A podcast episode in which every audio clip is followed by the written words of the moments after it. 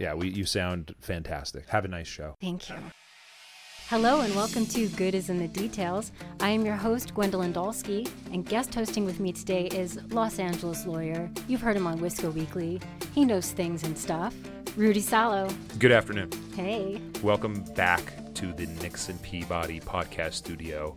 The last time I was here, I was a simple guest, and now I'm a guest host. Episode two. And it just feels differently. I just want to lay that out there. So thank you for having me again. Downtown LA. Today we're going to talk about something We're going to talk about zombies and the end of the world, which seems kind of Scarier. appropriate since we just had two earthquakes. Yeah, no, we're going to get into that actually. Um, I think I think we're going to talk about the effects of that and how it and how an earthquake is different than a viral outbreak. And our author addressed that extremely important point in her in mm-hmm. her excellent book Going Viral. In that book, Going Viral Zombies, Viruses, and the End of the World, she is also the author of LA Private Eyes. She will be at the Fashion Institute of Technology in New York in the Film and Media Studies. Dahlia Schweitzer.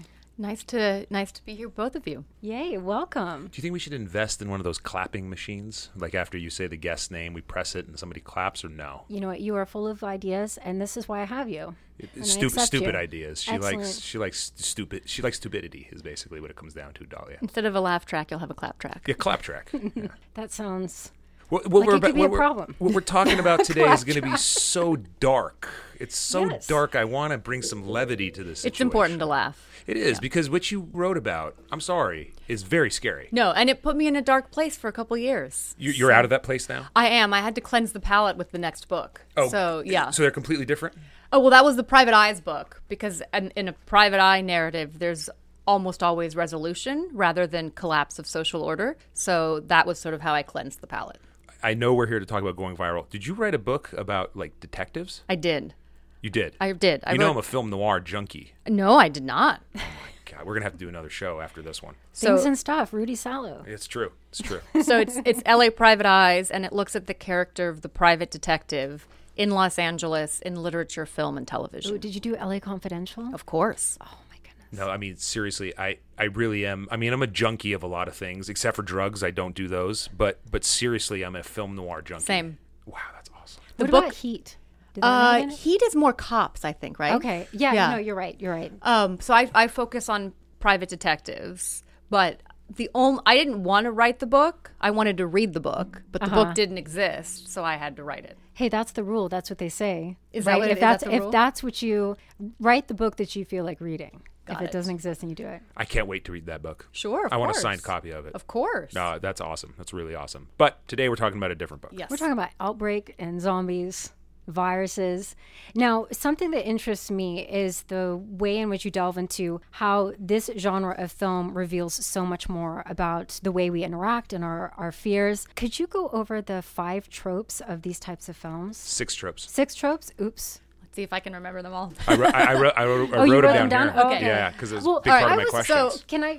I'm sorry. I was so fascinated by it because as I was reading it, I was like, "That's right. That's Yeah. right." yes. Well, so this is it's interesting because when I teach all my different classes, I teach many different subject matters. And mm-hmm. I, I tell my students, I say, even if you're not interested in private eyes or you're not interested in zombies or monsters or whatever, hopefully what I teach you is the toolkit so that you can recognize patterns. Right. And when you recognize patterns in the world that surround you, you can start to think about them critically. And so that's sort of the foundation of everything that I do. It's sort of mm-hmm. like take a step back and let's see is X happening over and over and over again? And if so, why? And if X is evolving, why? So, what I did with the outbreak narrative is I watched a lot of these movies and I noticed that there were these certain things that would happen over and over again. And then it was sort of like, okay, why? And especially because in our society, things evolve at such a rapid rate that it, it kind of stands out when something doesn't change, when something stays the same. And and for the benefit of our listeners who have not read this excellent book, we are talking about the outbreak narrative. Would you would you mind giving some parameters regarding that what that means? Yes. So the outbreak narrative is, and I, so my book focuses on the outbreak narrative in American film and television. So there are outbreak narratives in Japanese film and television, but just for the interests of my sanity, this particular book focuses on the American one. And the American one really sort of appeared in the early 1990s, which again was another pattern that I was like, oh, what does that mean? And in an outbreak narrative, pretty much consistently you have the exact same plot which is that there's the discovery of an infection.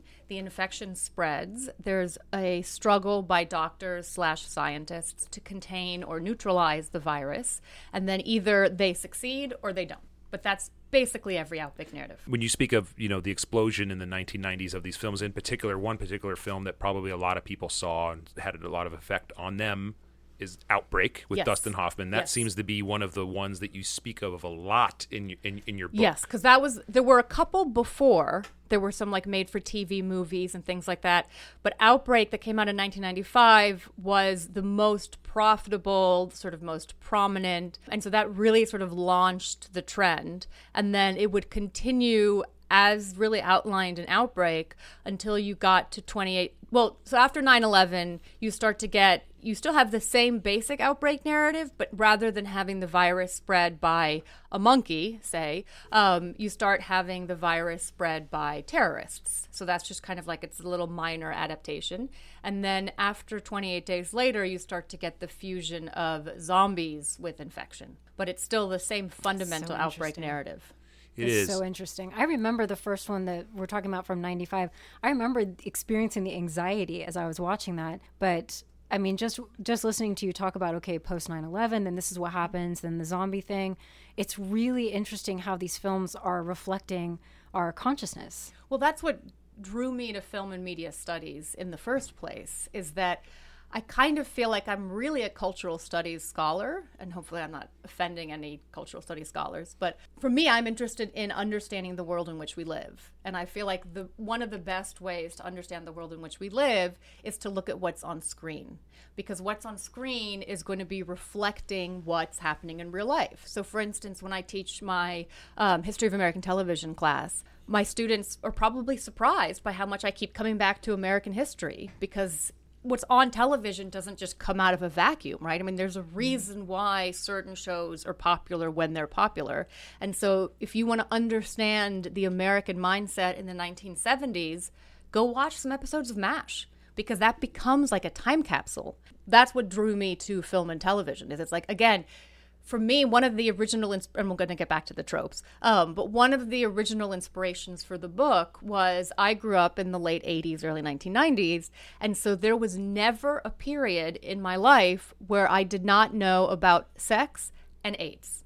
Like I learned about the two of them simultaneously. It wasn't like I learned about one first and then the other. So for me, sex was always deadly. You know, Wow. intimacy could always be fatal. I agree with you. Um, that's that.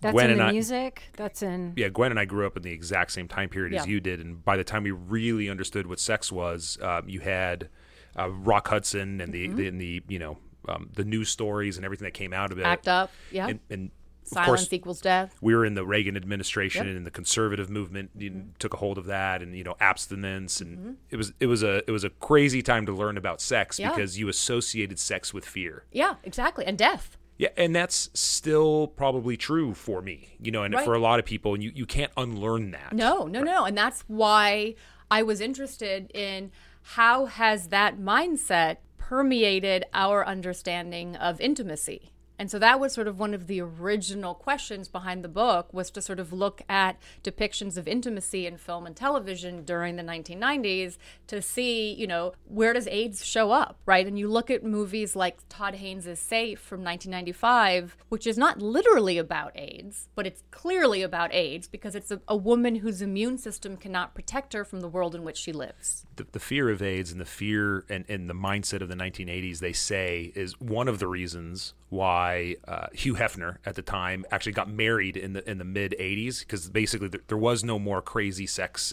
at the Playboy Mansion. All of that was shut down by the AIDS crisis, so he decided to get married again. And then you know that all all that ridiculousness came back full swing with the with the explosion of Viagra in the, in the 2000s, and so it's- it's crazy how these cultural things that happen, you know, affect and you know we, we just see how it kind of all plays out. Oh yeah, and so in the introduction to my book, which is probably a little bit longer than an introduction should be, is I chart out all these things that were happening in America historically, culturally, socially, and politically during the early 1990s mm-hmm. because outbreak didn't emerge in a vacuum, right. right? It wasn't like Wolfgang Petersen was like, "Oh, I got a great idea for a movie." Like you can clearly chart out these things that were happening in America that then resulted in the release and success of Outbreak. One thing that you charted out with respect to the time period was in the late 1980s, early 1990s, the big, big, big global boogeyman went away. and That was the Soviet Union. So what are we going to talk about on the nightly news? We got to how are we going to scare the hell out of people? Hmm. And then you, then you pointed out how the virus stories um, and you know Ebola and everything started to come out during that time. Do you think that there was this vacuum that the the viral stories filled once the Soviet Union kind because when the Soviet Union collapsed, the world was in this new place. Terrorism wasn't at our doorstep yet. You had you had the 1993 World Trade Center bombing, but still, you know, most people kind of dismiss that but everybody remembers all these virus stories and all these virus movies. Did it fill that gap? I think in a, in a certain way it did, but I think there were other forces at play. Because one of the things that I find fascinating is that if you went to medical school in the 1960s and you wanted to study infectious diseases, they'd kind of pull you aside and be like, don't waste your time. Like that would be as if you decided you wanted to learn how to like repair typewriters. They'd be like, Rudy, like there are better things you should focus on. So in the 1960s, there was a real complacency around infectious diseases that we'd sort of taken care of them all, and that now we only had to worry about diabetes and cancer and all that. And so when AIDS emerged seemingly out of nowhere, and scientists and doctors couldn't figure out what it was. I mean, if you trace the early years of AIDS, there's so much like mixed messaging. I mean, there was a period of time where there were articles that said if you were a woman, you could not get it because that was just biologically, as a woman, you were prevented from having it. And then, of course, the original acronym was GRID, Gay Related Immune Deficiency or Disorder. So they thought it was just affecting gay people. So if you were a hetero couple, you're not going to get AIDS, right? So there was so much misinformation and so much just kind of confusion. And then the fact that they couldn't find a cure. And we thought, like, you know, our medical establishment is top of the line. And then, like, we don't know what to do. So that's part of the trauma. Then you have, as you said, Reagan, who the administration just ignored it, that, that, there were many people who basically said, well, if it's just killing gay people, we don't care. So then you have this idea that, oh, our government isn't going to protect us right? That's another layer of trauma. So you have all these kind of different things that are happening. Plus, you have the baby boomers getting older. So there's more awareness of bodies and immune system and health and all that stuff. So I think there were kind of a lot of different forces at play. So that's why we're all messed up right now, you, uh, us three in this room. Yes. Because we came up during that time. Yes. Would, yes. would you agree, Gwen? We're pretty messed up? You know what? I'm okay. I, am damaged. I'm, I'm just thinking about how much the research on AIDS or our understanding of AIDS if it had not first been understood by somebody who contracted it who was gay, how much that would have changed the trajectory of things. Well, also just the fact that scientists didn't study women because they right. they thought for a long time that oh, women couldn't get AIDS. This wasn't an issue.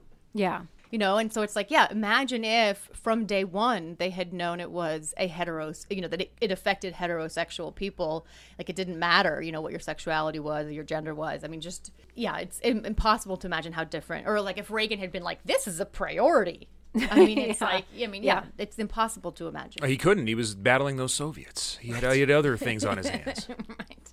Rock Hudson would just go away, then everything would be okay. Well, I think that's one of the things that you actually that you bring up in your book that really made me really made me think about this this concept of otherness. Could you tell us what just for people listening, what does otherness mean? What do you mean by otherness?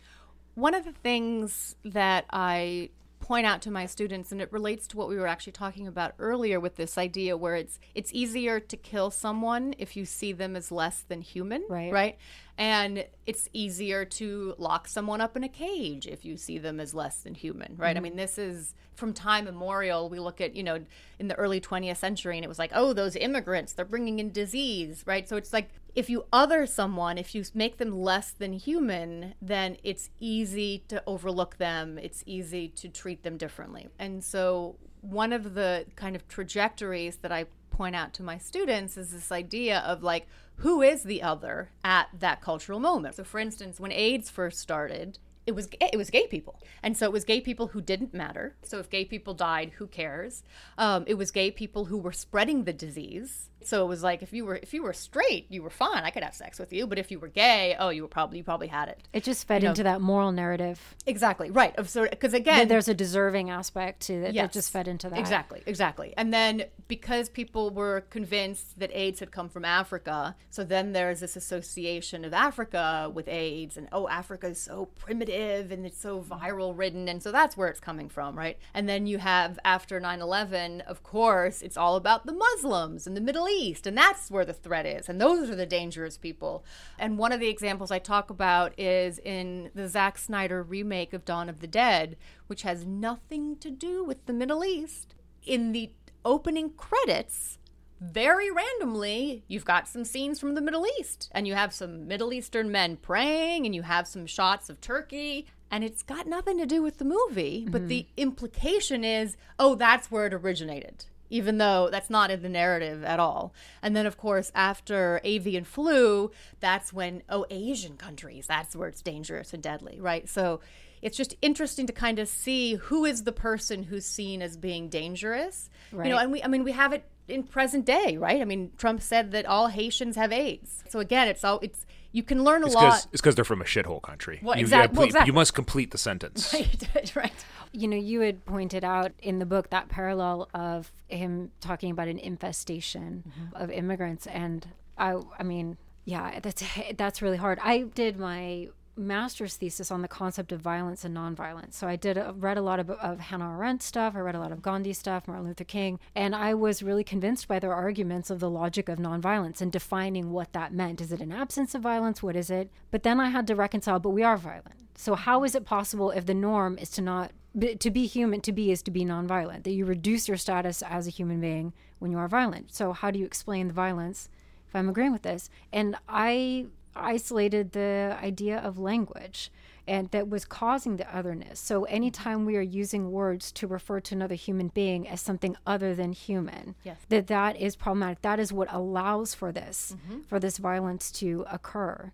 Yeah. I mean, because you'll you- notice that that's why like racial slurs they're not it's not a little thing it's not just a word it mm-hmm. is a way to not see another person as human and then that is what allows that's allows for behavior that's really uh, abhorrent okay let's do the tropes okay the tropes going you know, back one, to them One of them that I really liked that I thought, oh yeah, you said that um, there's some sort of a map that gives us projection Yes. of where the virus is um, heading. Yes. That really stunned me because it's true. So one the, the six key tropes these are the thematic tropes. They're also the visual tropes which is where you get into the maps and where you get into masks. Yeah. um, but the thematic tropes are one the idea of the necessary accident. Because if everything is perfect there's never going to be an outbreak. So there's always going to be someone who slips out of quarantine or someone who tears a suit in the lab. There's always got to be something that, that intensifies the drama. The big oops. the big oops, right? Uh, because without that, then it would be a very, it would be a much more contained sort of situation. Okay. Then another trope is, as we've been talking about, the othering. So you've, there's always got to be someone that you're afraid of. There's always got to be someone that's linked to the virus in some way, someone who's seen as less than human. And so depending on when the narrative came out, that might be Africans, it might be Middle Easterns, it might be Asians, but there's always going to be some group that infects the good white people.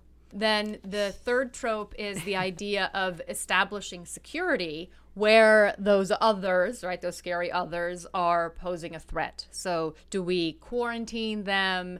Do we build a wall? Do we, you know, pass a Muslim ban? I, I'm I'm much more uh, I'm focused on a on a new um, way of dealing with it called trenches. You just go ahead and blow up all the land, and we create an island of the United States. There's this book that I'm very fond of that that built trenches. It's called The Raffle, and they're they are like this is stupid. Let's not build walls. Let's just build big holes. So mm-hmm. th- that could be in the future. okay, okay. Maybe you should write Trump a letter.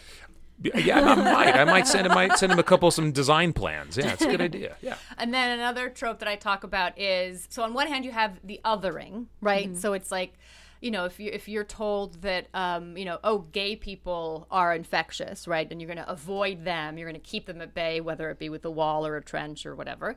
But then the other thing is that contagious diseases can bring you together. So, for instance, if while we are in here recording this podcast, there is an Ebola outbreak in downtown LA we're kind of going to be stuck together because we're going to be the only three people not impacted by the outbreak right? So you're going to have there's going to be a kind of unity, and you see that in shows like The Walking Dead, where you have the makeshift family of the band of survivors who has to stick together because they're fighting the threat. So there is this kind of unity that comes in. Also, this emphasis on making the invisible visible, because the scary thing about AIDS was you couldn't see what was going to kill you. So if there's a man on the street with a gun, you're like, oh, that's the threat, right? But if I have a deadly virus, you can't see that virus, and I touch you, and that virus travels to your skin, and you still can't see it, right? That's terrifying.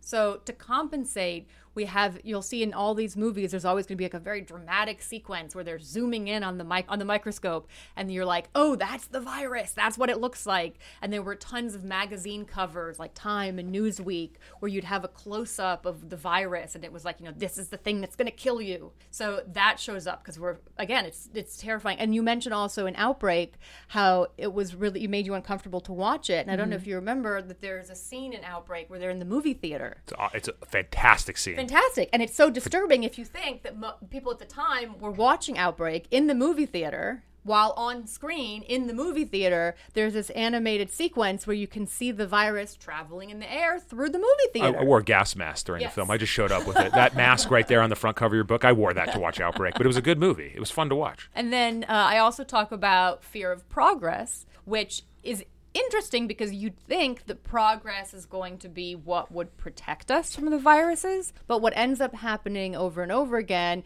is that there's a link between globalization and increased vulnerability or globalization and ease of transmission, right? So it's because we spend so much time flying from different countries that viruses are really movable. It's because, you know, Gwyneth Paltrow's character is tro- globetrotting the world as this, like, you know, corporate uh, entrepreneur or whatever. And so she goes to Asia and she comes back, and that's how she spreads the virus, right? So globalization is linked. I'm going to tie everything together Tie for, together. for for our listeners. I'm going to tie it here for ready. Gwen. I'm thinking this. I'm, I don't know. I have no idea why I've been blessed to be on this particular show with you because I'm I'm fascinated by this subject. But here's why I think I'm sitting here right now, and it ties into that last trope. And you brought this up in your book. It's a, just a follow on from your from what you were just saying about globalization. How progress makes us sick.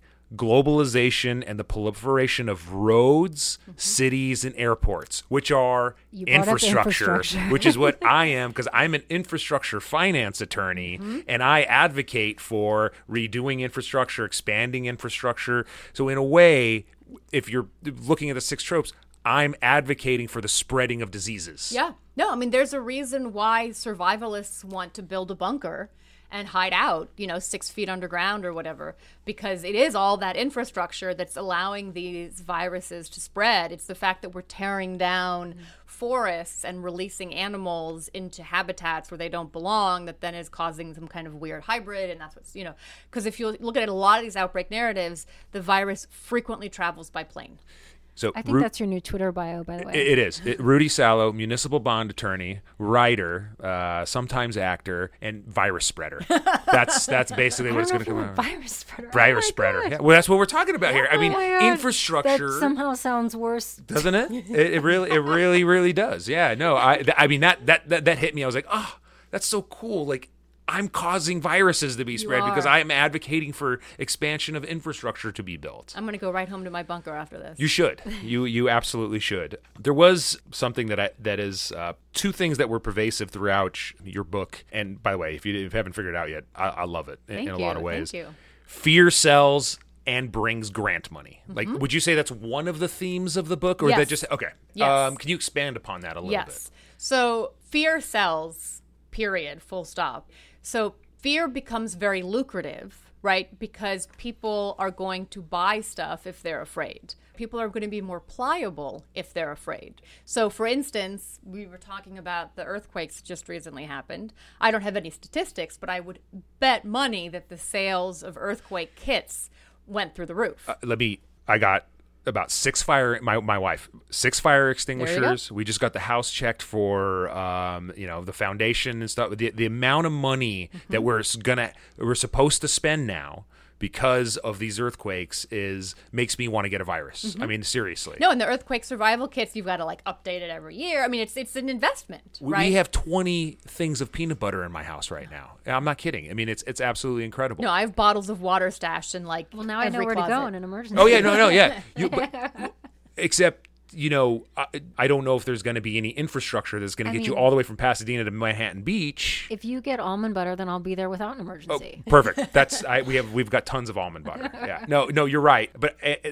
fear definitely sells. I love the and and brings grant money. Yes. One of the things that that you mentioned in the introduction, and perhaps this was the 1970s, and this had to do with the oh God, it, maybe it wasn't the swine flu or Gerald Ford, and how the CDC the CDC uh, they they made this like they they went overboard with some uh, one of the um, one, one of the one army person died, and Gerald Ford told everybody to get vaccinated against some Oh, kind that of was flu. an extreme reaction. Yeah. Yeah, and the, in, in your book you pointed out, well, yeah, the CDC really advocated for this because then their budget got tripled or quadrupled right Yes. after that.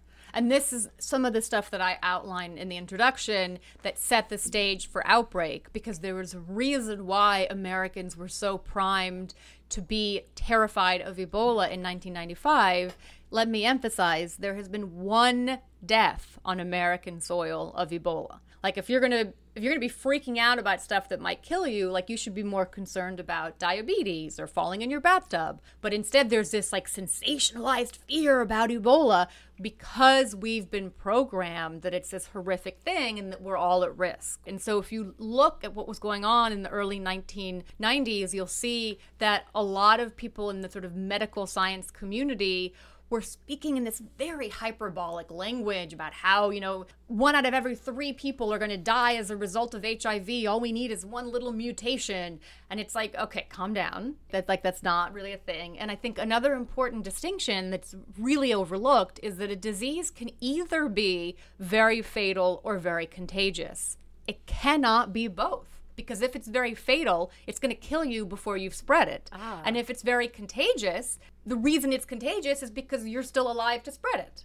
So this idea that there's going to be this like massive virus that's very contagious and very fatal, like it, it logically doesn't make sense. But one of my favorite anecdotes that I talk about in the book is the concept of disease surveillance. And this was during the Korean War when budgets were being slashed for basically everything but the Defense Department. And Alexander Langmuir at the CDC had this incredibly clever idea where he was like, I'm going to call this practice disease surveillance. What's disease surveillance? Disease surveillance is basically just kind of keeping up with hospital records so that if there's a weird case of the flu in Boston and there's a weird case of the flu in Northampton and there's a weird case of the flu in Vermont, you're like, hmm, I'm going to track those. They might be related. That's disease surveillance. Just it's looking to kind of see for patterns.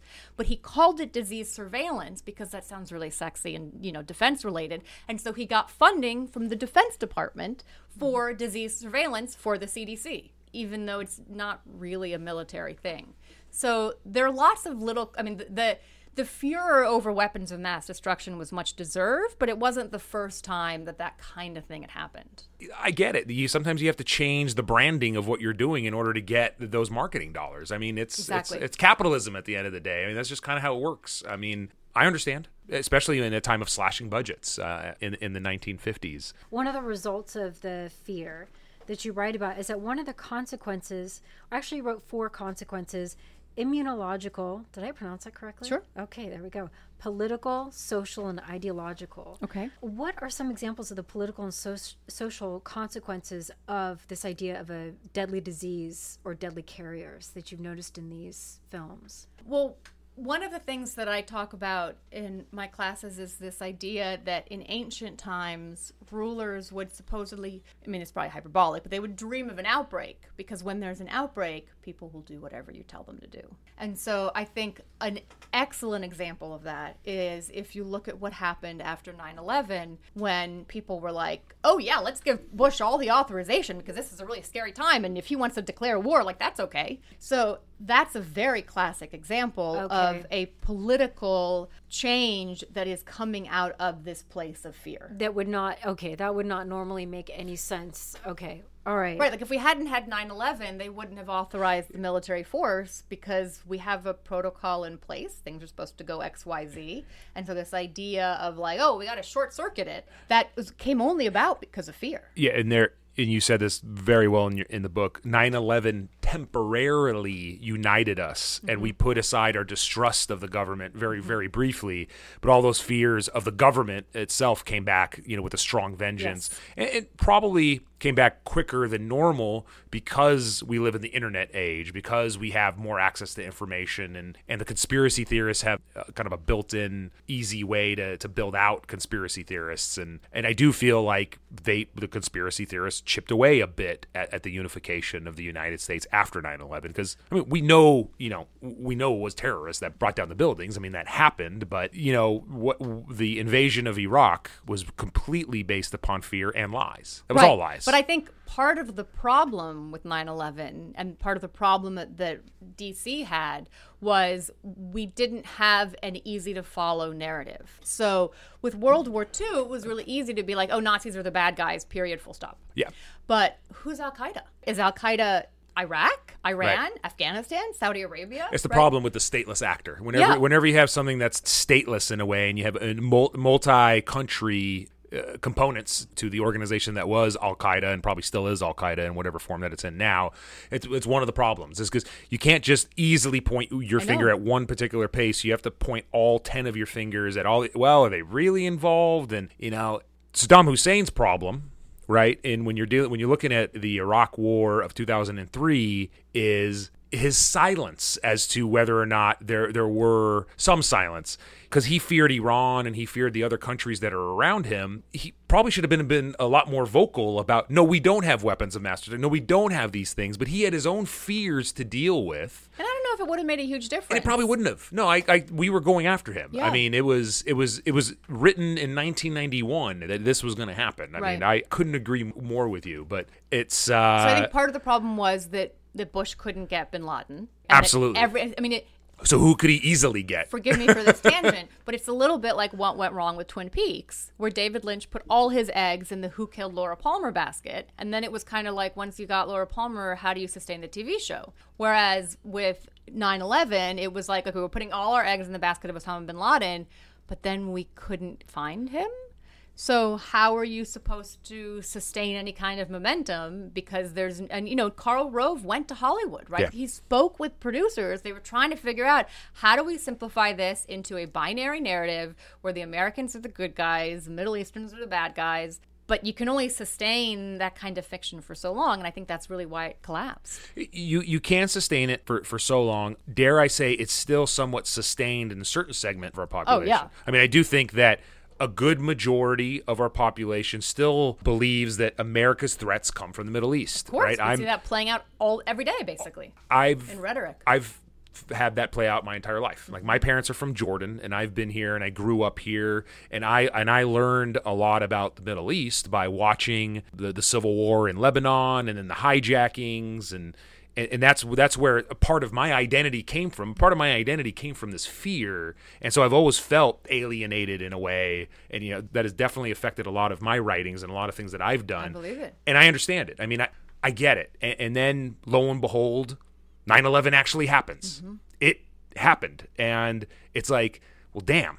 Some really bad things did occur. Of course, you have to peel away a lot of the pieces of the onion to learn. Okay, well, how did this happen? Why did this happen? What was our role in, Yes. in allowing this to happen? When you go and you look at the Afghan battle against the, the, the Soviet Union in the 1980s and how we abandoned that country, et cetera, et mm-hmm. cetera, and all other U.S. historical things that have gone wrong. I mean, no country's perfect. Okay, we we can agree that no country is perfect, including our very very own. And yeah, I just I do think that we are going to always fear the Middle East mm-hmm. because it's, the problems there are never going to get solved. It's just not going to happen. I, I don't care who, what what you think or what Kool Aid you're drinking. It's too easy to point the finger at. Oh, of course. But that's what's so Yeah. crazy is you're if you're talking about some kind of a terrorist attack, you're more likely to be attacked by a white nationalist. I want to bring I want to bring that's, something that's up. what I was thinking of because there's a point that you don't have to be reflective, right? You don't have to be afraid of things that could actually be an injury, like creepy white people with all of their stockpiles of guns who are these nationalists, and they are a real threat. Prior to 9/11, the big terrorist strike in the United States, Oklahoma City bombing, Yeah. which was white supremacists, okay? And there are a lot of domestic organizations here in the United States, and particularly they feel very very strong these days with our current administration Yeah. that are a lo- you're a lot more prone to getting either attacked or, or or killed by them, but they're not the other. Right. Their skin is white. Let's just be honest. You know, Yeah. at the end of the day, they're, they're just good old Christians. Yeah. Right. No, no, absolutely. 100%. There's another quote in here that I'm interested in. Want to know if you could expand on it. You say the desire to see what would happen after the end of civilization is not merely about a desire to return to the Wild West or to celebrate white male patriarchy. It is about a desire to feel alive, to be reborn. Mm-hmm. So, a couple things. A desire to celebrate white male patriarchy. What do you mean by that? And then also this desire to feel alive or to be reborn. I think that's so interesting. After the end of a civilization. Well, I think so. The the white male patriarchy, and that's where you look at the sort of standard default zombie narrative, which Okay. tends to be very white male driven. And yes, The Walking Dead evolved over time, but if you look at early seasons of The Walking Dead, that's a classic example. One of the reasons why I love the TV show iZombie so much is because not only do you have a zombie protagonist, that's weird, but you have a female zombie protagonist, which is so refreshing. But most of the time, zombie narratives really are this kind of return to traditional American values, right? Where the women stay home and take care of the kids and the men run around and hunt zombies. So that's part of that. One of the very first um, films that got me interested in the end of the world, and there were a lot of them, but it was the original Night of the Living Dead, the one that George Romero, uh, which at um, spoiler alert, uh, at, the, at, at, at, the, at the very end of the film. If you haven't seen that movie yet, then I'm sorry. Actually, if you haven't seen that movie yet, stop listening to this podcast. Go on to YouTube because it's in the public domain. Yeah. You can download it and watch it for free because somebody screwed up and didn't renew the, the copyright on it. At the very end, And then come back and listen to the podcast. yeah, and, then listen to it again. And then at the very end, Yeah. the the black protagonist mm-hmm. is killed by a white man mm-hmm. at the very very end of that movie. I mean, it just ties it together. I know. And what's fascinating about Night of the Living Dead is so when George Romero was a, was originally working on that screenplay, there was no racial subtext. He didn't know that this this main character was going to be an yeah, African Duane. I think it's Duane, Jones. Yeah. Yeah. So it originally was going to be, you know, usual zombie movie, lots of white people. And then a couple things happened. One is, of course, that Duane Jones ended Yeah. up being the best actor for the role. But then it was sort of like once he was there, all these other elements sort of took on this kind of additional gravitas. And okay, so Martin Luther King was killed or assassinated after the film had finished shooting, but it was in such close proximity that people watching that movie couldn't not think about Martin Luther King's assassination. So it was sort of like it was in the zeitgeist, even though, yeah, George Romero wasn't psychic, he didn't know this was going to happen, but it was the height of civil rights conflict. I'm gonna put Gwen on the hot seat because I always do that with one question. Gwen, Hmm. have you seen the original Night of the Living Dead? No, only parts of it. Stop, stop talking Dead. and go watch. it. I want you to go to my office right now, Shaun and I Dead, want you to go. count? It does not count. It's a great film though. Shaun of the Dead is a great film, but the original Night of the Living Dead. The reason why I write today, the reason why I write my uh-huh. dystopian science fiction stories, is because I watched that movie, and you know what I came up with? I came up with well, what was going on in the in the world outside of Night of the Living Dead, which is as you know, like what Walking Dead is kind of based upon now. And had I stuck with it, I could have been a because I was this was like in the third grade. I could have been a very well known zombie writer, Yeah. and I didn't stick with it. Instead, I became in this this the third grade once once again that's when i decided to become a lawyer and so my whole life changed in the third grade gwen that's what Mm-hmm. this all comes down to I, I should i should have stuck with zombie writing But yeah, no, no, I talk at length about Night of the Living Dead because it's it's not only is it kind of so the zombie narratives really sort of have like three waves, right? So the first wave is the one that came out of Haiti and a fascination with voodoo culture. white zombie with uh, what's his name uh, uh, Bela Lugosi. Bela Lugosi, Yeah. yes So this idea of you know you have the, the the it's basically all about indentured servitude Yep. that continues after death, and you have you know the, the zombie slaves and all that. So that's sort of like the first wave. But then the second wave is the one that George Romero launched with Night of the Living Dead, and that's when you start to have zombies eating human flesh and not having any kind of agency or control and just kind of wandering around. And so it really changed how people understood zombies, and that would sort of directly lead to the third wave, which is what we have today,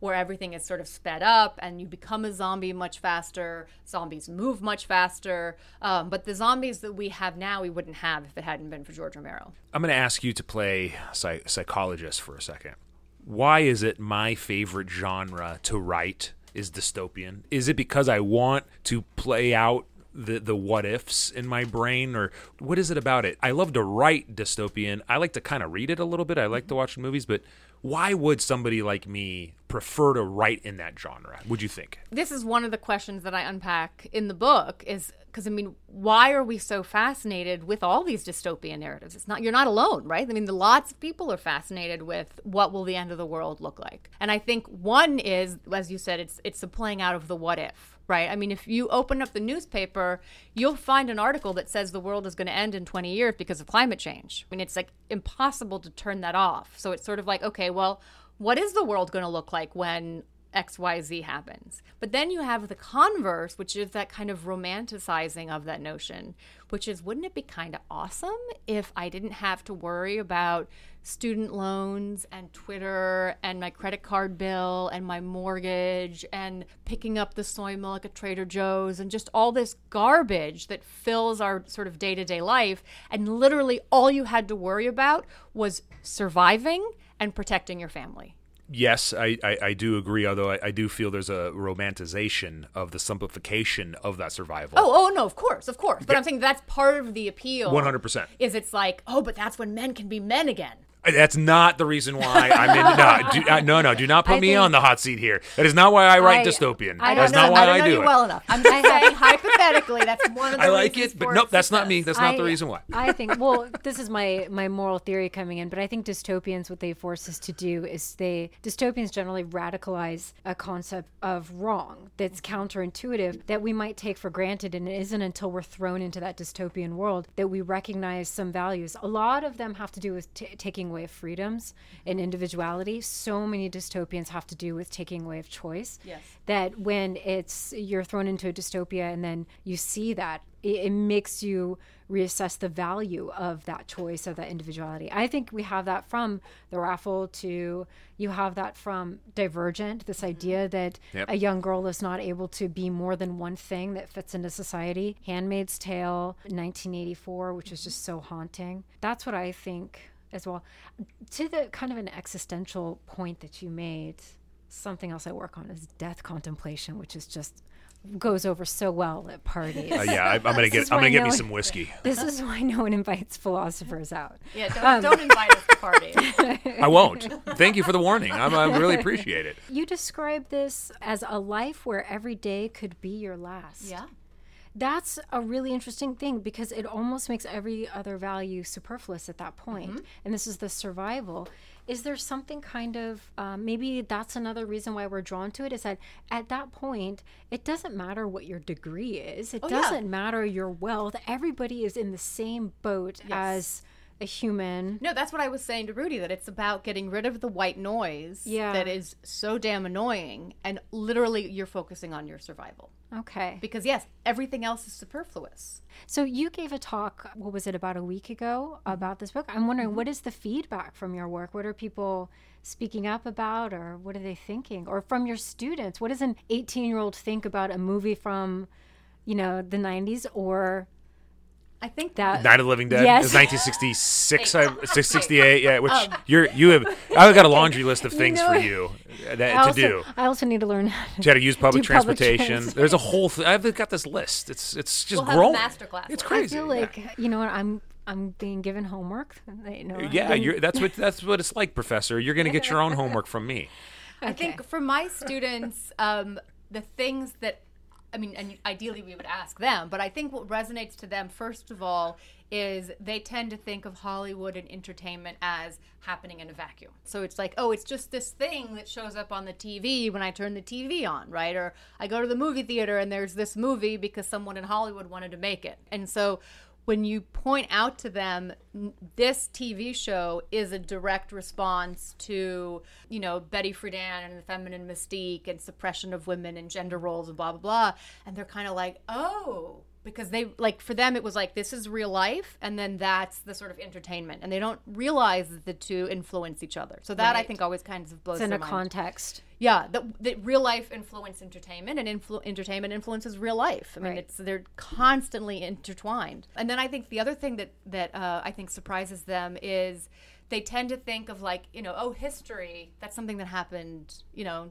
back then, and so I constantly point out how these things are being repeated. And just because something happened in 1995 doesn't mean it's not happening in 2019. Mm-hmm. You know, and so I'm constantly drawing references to things that are happening in present day.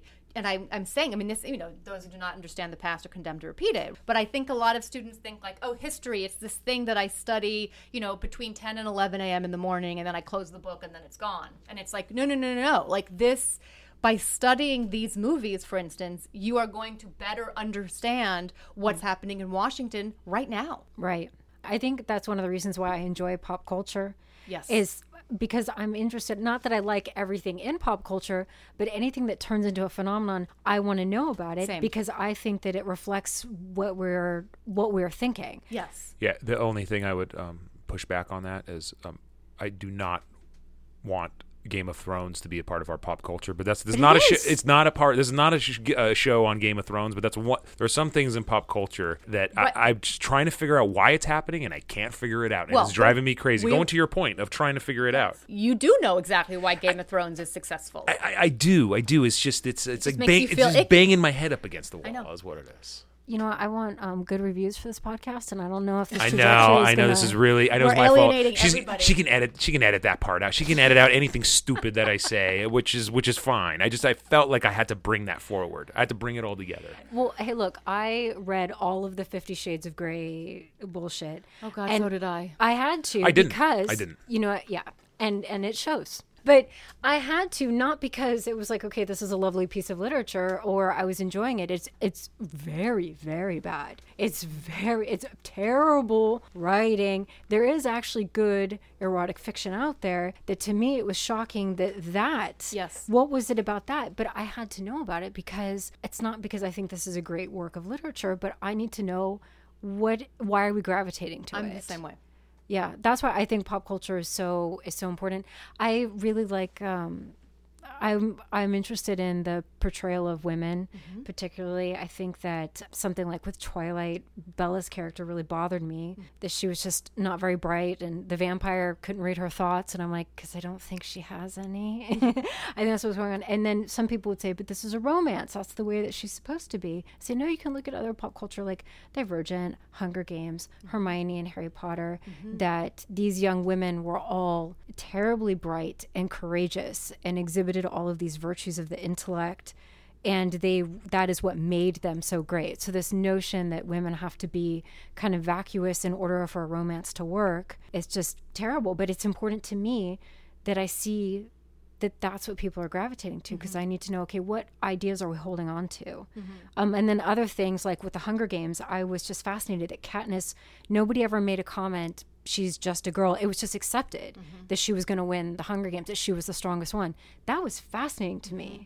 yeah so sometimes with the pop culture it can reflect you know I think where we're going and then other stuff like with Bella it's like, geez, this is where this is appealing to a segment of the population, which I think is problematic and showing where we're going. No, I think it becomes a really excellent kind of concentrated way Yeah. to understand what's happening off screen. Yeah, that's great. Okay. I think we covered it. Zombies, outbreaks, Twilight. Virus spreading, Politics? infrastructure, infrastructure. virus I brought infrastructure So, in that this. just sounds so vile. I know it's Rudy. very. I'm not It allow very you to put on your. It is. It's. I mean, it could be. Next time you're at the taken- airport, you think the word virus spreading. That's that's basically oh what the book says. There's probably a sign that says, you know, if you've had these symptoms or you've re- you've recently been to these countries, There is blah a blah blah. there is a sign inside of the what I'm airports. saying. Yeah, That's no, what I'm that's saying. that's exactly right. Like you don't even have to like it. It's going to find you. It's going to remind you. No, I yeah, I mean, I you're right. It, it it's time to end. I, I have to go um, end this, and I have to go issue some more bonds to spread some more viruses. Uh, Gwen, I'm sorry. lovely. Yeah, I That's just wanted to put that thought out there for you and your listeners. Okay. Dahlia, how can people get in touch with you? They can find me on my website. This Uh-huh. is dahlia.com.